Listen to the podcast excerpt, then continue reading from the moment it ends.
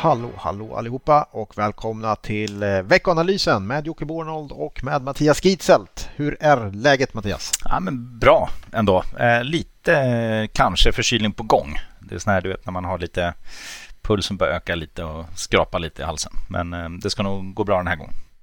Ja, det, det låter tryggt. Ehm, jag är ju helt... Eh, normalt ska man vara fokuserad på det man ska göra och ska man spela in en podd ska man vara ännu mer fokuserad. Men idag har jag haft en sjukt stressig dag. Ehm, så jag ska försöka hitta något, eh, något fokus här. Ehm, det började bra dagen men sen, eh, sen spårade det ur med Ericsson. Jag vet inte om du sett det men Ericsson köpte ett bolag idag och, och då blev det väldigt mycket media kring det. En, en, eh, en av de största affärerna någonsin faktiskt. Jag tror. Ja, jag har faktiskt missat. Jag har suttit i möten. Så.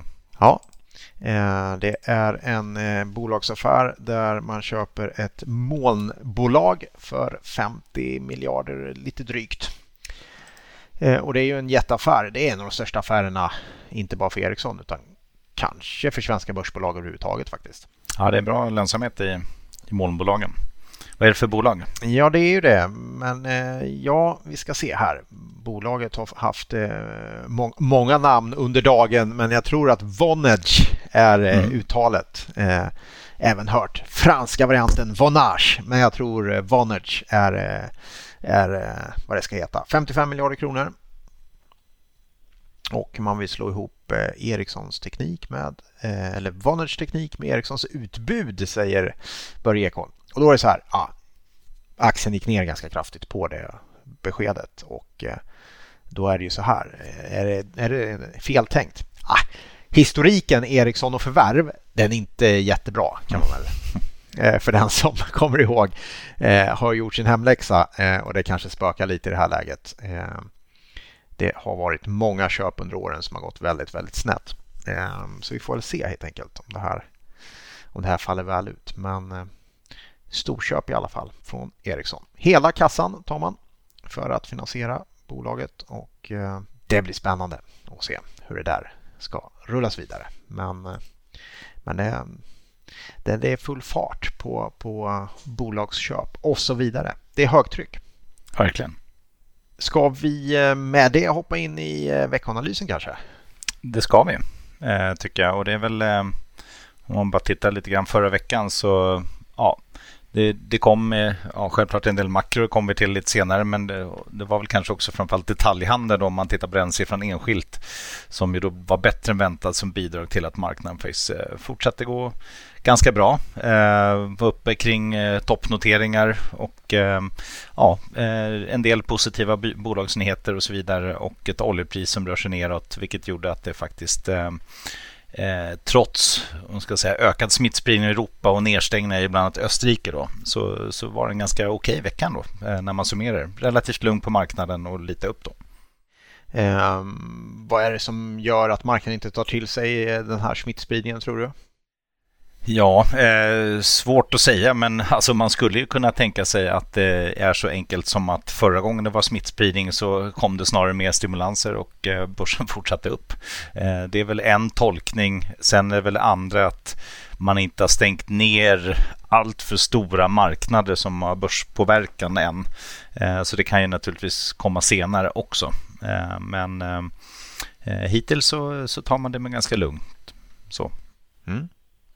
Just det, kom en eh, riktigt bra rapport från halvledarföretaget Nvidia, säger man så, eh, under veckan. Och eh, det är ju spännande. Jag har en gång träffat vdn för bolaget. Han ser ut som en superstar. Jag kan rekommendera er att googla det om ni har tråkigt på jobbet när ni lyssnar på det här. Eh, men han verkar inte bara ha en hel del karisma. Han verkar kunna driva ett bolag framåt också. Makrostatistikmässigt då, eh, vad, vad, ska man säga om den här inflationen som kom på 3,1 procent? Allt fler pratar inflation. Alla jag har mött sista veckan ja. har velat prata inflation och det är många kan jag säga för jag har varit ute på eventturné här. Eh, alla undrar om det. Hur är det med inflationen egentligen?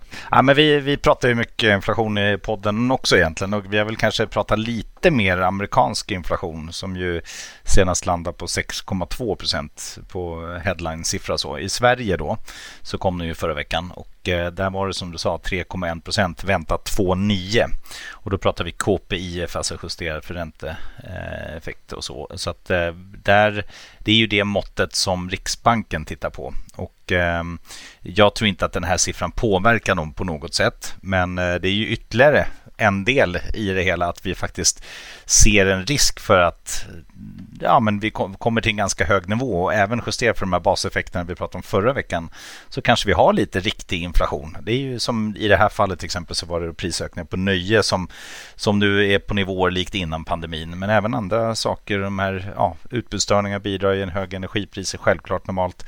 Eh, och tittar man lite grann hur hur eh, det ser ut på bland annat optionsmarknaden. Där har man ju olika eh, marknadsaktörer som, eh, som räknar med inflation liksom längre fram i tiden. Man brukar lyfta fram så hur, hur den ser ut om, om fem år och de efterföljande fem års genomsnittliga inflation. Den visar en siffra på cirka 2,6 procent. Men sen finns det också, man kan räkna ut sannolikheten vad marknadsaktörer tror. Och då är det så att det är ändå 80% som ser en risk för över 3% inflation om fem år. I USA då i och för sig. Eh, men det är ju ändå så här över tre eh, och så tittar man lite historiskt. Vad har man haft för liksom, styrränta hos Federal Reserve? Vad har man haft för... Liksom, ja, men då ligger man ju på, på ganska höga nivåer. Inte alls det vi ser idag. Eh, och jag menar, det finns ju ett antal, antal indikatorer som har pekat på det tidigare. Alltså till exempel att vi har väldigt låg arbetslöshet och, och så. Det är bara att nu verkar det faktiskt ändå slå igenom lite grann. Vi tror ju fortfarande att huvudspåret är att inflationen är liksom övergående. Eh, men allt mer pekar ju på att vi ligger högre i alla fall vad vi haft de senaste åren. Så att eh, nog ska räntorna upp här under de närmaste åren. Mm. Spännande. Vi noterar att en liten förklaring till den höga amerikanska inflationen är eh, en delmoment är i alla fall att snabbt ökande priser på begagnatmarknaden för bilar. Mm. Och där kom det lite positiv positiva signaler att industriproduktionen steg och med den även bilproduktionen och det kan göra att, eh, att eh, den marknaden eh, får ett lite större utbud igen. Det, det kan vara en, en effekt som kan faktiskt bidra till att inflationen sjunker lite, tillbaka lite grann. Du, historiskt, högre inflation i Storbritannien och USA än i eurozonen och Sverige, är det så? Ja, exakt. Um, så Vet är det. man varför? Eh, nej, eller, nej. det, eller det vet man säkert, bara att jag inte just nu vet det. Men, ehm, mm. eh, men, eh, men så är det i alla fall, att det historiskt är så. Eh, sen, eh, ja, i... Eh, nej, jag, jag, vet faktiskt inte varför det är nej. så historiskt. Men, men det stämmer nog.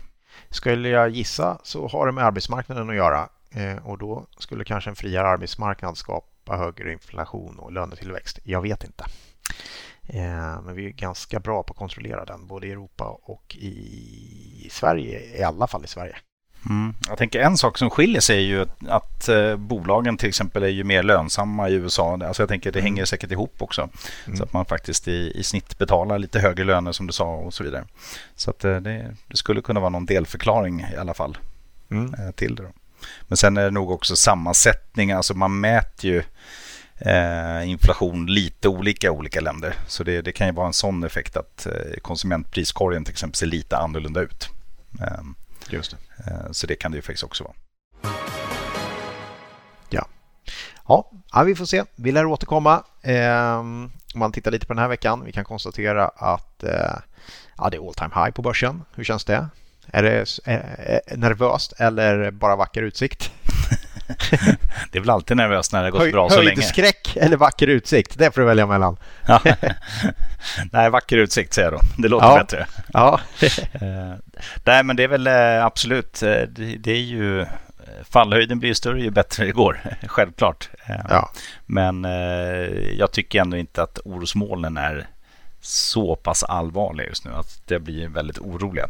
Det kan komma korta korrigeringar men jag, jag ser inte den här stora, stora nedgången runt hörnet ändå. Nej.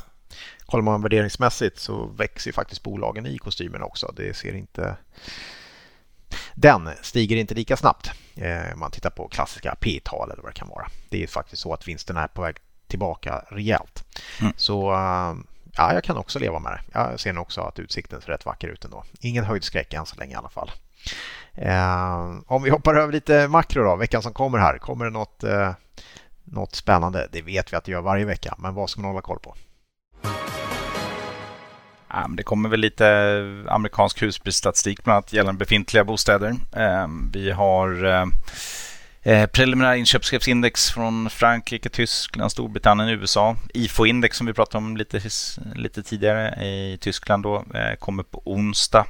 Eh, och eh, ja, alla räknar med att det ska försvagas fortfarande lite. Det är fortfarande så egentligen, om, både om man tittar IFO-index och egentligen de flesta sådana här ledande indikatorer, precis som inköpschefsindex också, de, de har ju lite grann toppat för den här gången. Vi hade ju någon topp där under 2018 och sånt där så gick det ner lite grann och sen så var det ju självklart i botten då kring 2020 i mars då. Sen har de här återhämtats nästan till samma nivåer som vi hade kring 2018 eh, och nu har de vikt från den toppen. Och det brukar inte vara så farligt eh, i inledningen utan det är först när de kommer ner ganska ordentligt som det, som det brukar se lite, lite sämre ut. Vi är inte på de nivåerna nu. Eh, I övrigt, vi har amerikansk statistik över orderingång för varaktiga varor. Eh, sen har vi då eh, viss inflationsstatistik från USA också, så lite konsumentförtroendemätningar eh, både i USA men även i Frankrike och Italien. Och slutligen har vi också tysk BNP-statistik. Så att, ja, men det kommer en hel del grejer. Faktiskt. Jajamän, full fart helt enkelt. Eh, på börsen så eh, är det nästan tvärtom då. Därför att eh, den största nyheten eh, att hålla koll på, ja det är att börsen är stängd. I alla fall den amerikanska, för det är Thanksgiving på torsdag. Och då är det stängt i USA och då är det också så att eh, fredag, då är det halvdag för då ska man ut och handla för det är Black Friday. Så är det. Mm. Det är en viktig handelsdag. Ja, så eh, en ganska en kort vecka helt enkelt på de amerikanska kapitalmarknaderna. Eh, är det någonting annat man ska ha koll på, tycker du? Ja, men en, en liten rolig grej faktiskt. Alltså nu har mm. det ju väldigt lugnt och stabilt överallt. Den enda riktiga dåliga marknaden i år är ju Brasilien. Ner 4 procent mm. i förra veckan bara till exempel och 12 procent under året. Vet du vad man har gjort nu för att förhindra den här fortsatta nedgången? Eh... Mycket svårgissat. Ja, ingen aning, ingen aning. Jag tänker uh. du som en uh, New York-konnässör vet ju hur ser ja. det ut på Wall Street framför börsen? Vad finns det där? Eh... Det finns en bronstjur. Ja, det gör det. Absolut. den, eh, ja. den, den, är flyttad numera. Den ligger lite längre bort, men den är kvar i trakterna. Absolut. Exakt, och du vet historiken till den. Var ju liksom, egentligen var ju det inget beställt jobb utan den dumpades ju där av en skulptör, en italienare. eh, och sen så var den ju beslagtagen faktiskt. Alltså det här, allt det här kom ju 89 då, något år efter när Black Monday då. Så ja. var den ju beslagtagen men sen fick den åka tillbaka. Och sen dess har ju det där blivit en grej för att det här är någonting som lyfter liksom eh, börsen ur krisen. Så att ja. Mumbai har ju en sån där, Shanghai har en sån här. Och vilka har sen förra veckan? Jo, Sao Paulo. och med kommunikationen från, självklart från börsen att det här ska ju representera styrkan och motståndskraften i det brasilianska folket. Så att nu, eh, nu kommer börsen gå upp där. Det, det är alltså all in Brasilien? Japp, och de har då ens en gyllene tjur.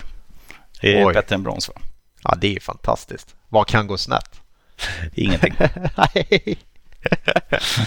ja, vad bra. Man måste ändå pröva tycker jag. Man, man får ju inte när det går dåligt, då allt, allt ska man pröva. Exakt. Ja. Nej, annars verkar det faktiskt mest vara lite, lite stökigt som vanligt där, politiskt och ja, inte minst i bolagen också. Så det, det, är nog många andra saker som ligger till grund för, för nedgången naturligtvis. Mm. Yes, brukar också vara väldigt känslig från utländska flöden som tenderar att växla väldigt snabbt när det kommer till Brasilien. Mm. Um, bra, det var ju när skaffar vi en, eh, en, en gyllene tjur till Stockholm? Ja, det är dags tror jag. ja. Vi har ju en marknad som historiskt är väldigt, väldigt stark. Eh, tittar man på avkastningen historiskt så är ju faktiskt Stockholm ofta i topp i sådana sammanställningar över olika tidsperioder. Så att vi, mm. vi kanske inte behöver det. Vi kanske ska ställa ut en björn. Klarar oss bra ändå kanske. Ja, vem vet. Du, eh, ska vi nöja oss där eller vad säger du? Det gör vi. Då, då gör vi det och så säger vi tack så mycket. Vi hörs nästa vecka. Hej hej. Så var ni era kära mödrar och var ni era fäder med Därför partypatrullen de kräver det. Och våga inte stå där stilla med benet på väggen, stå där och chilla. Då kommer discosnuten. Bötfäller dig. Då får du piss på truten. Olagligt att inte dansa, asexuell, straight eller transa. Och vi ska upp bland molnen, varannan så skål sen. Vi ska twista till svetten, lackar till polisen, juristen och rätten backar. Skiter i tiden och vad klockan slår när vi revar hela dygnet så långt vi förmår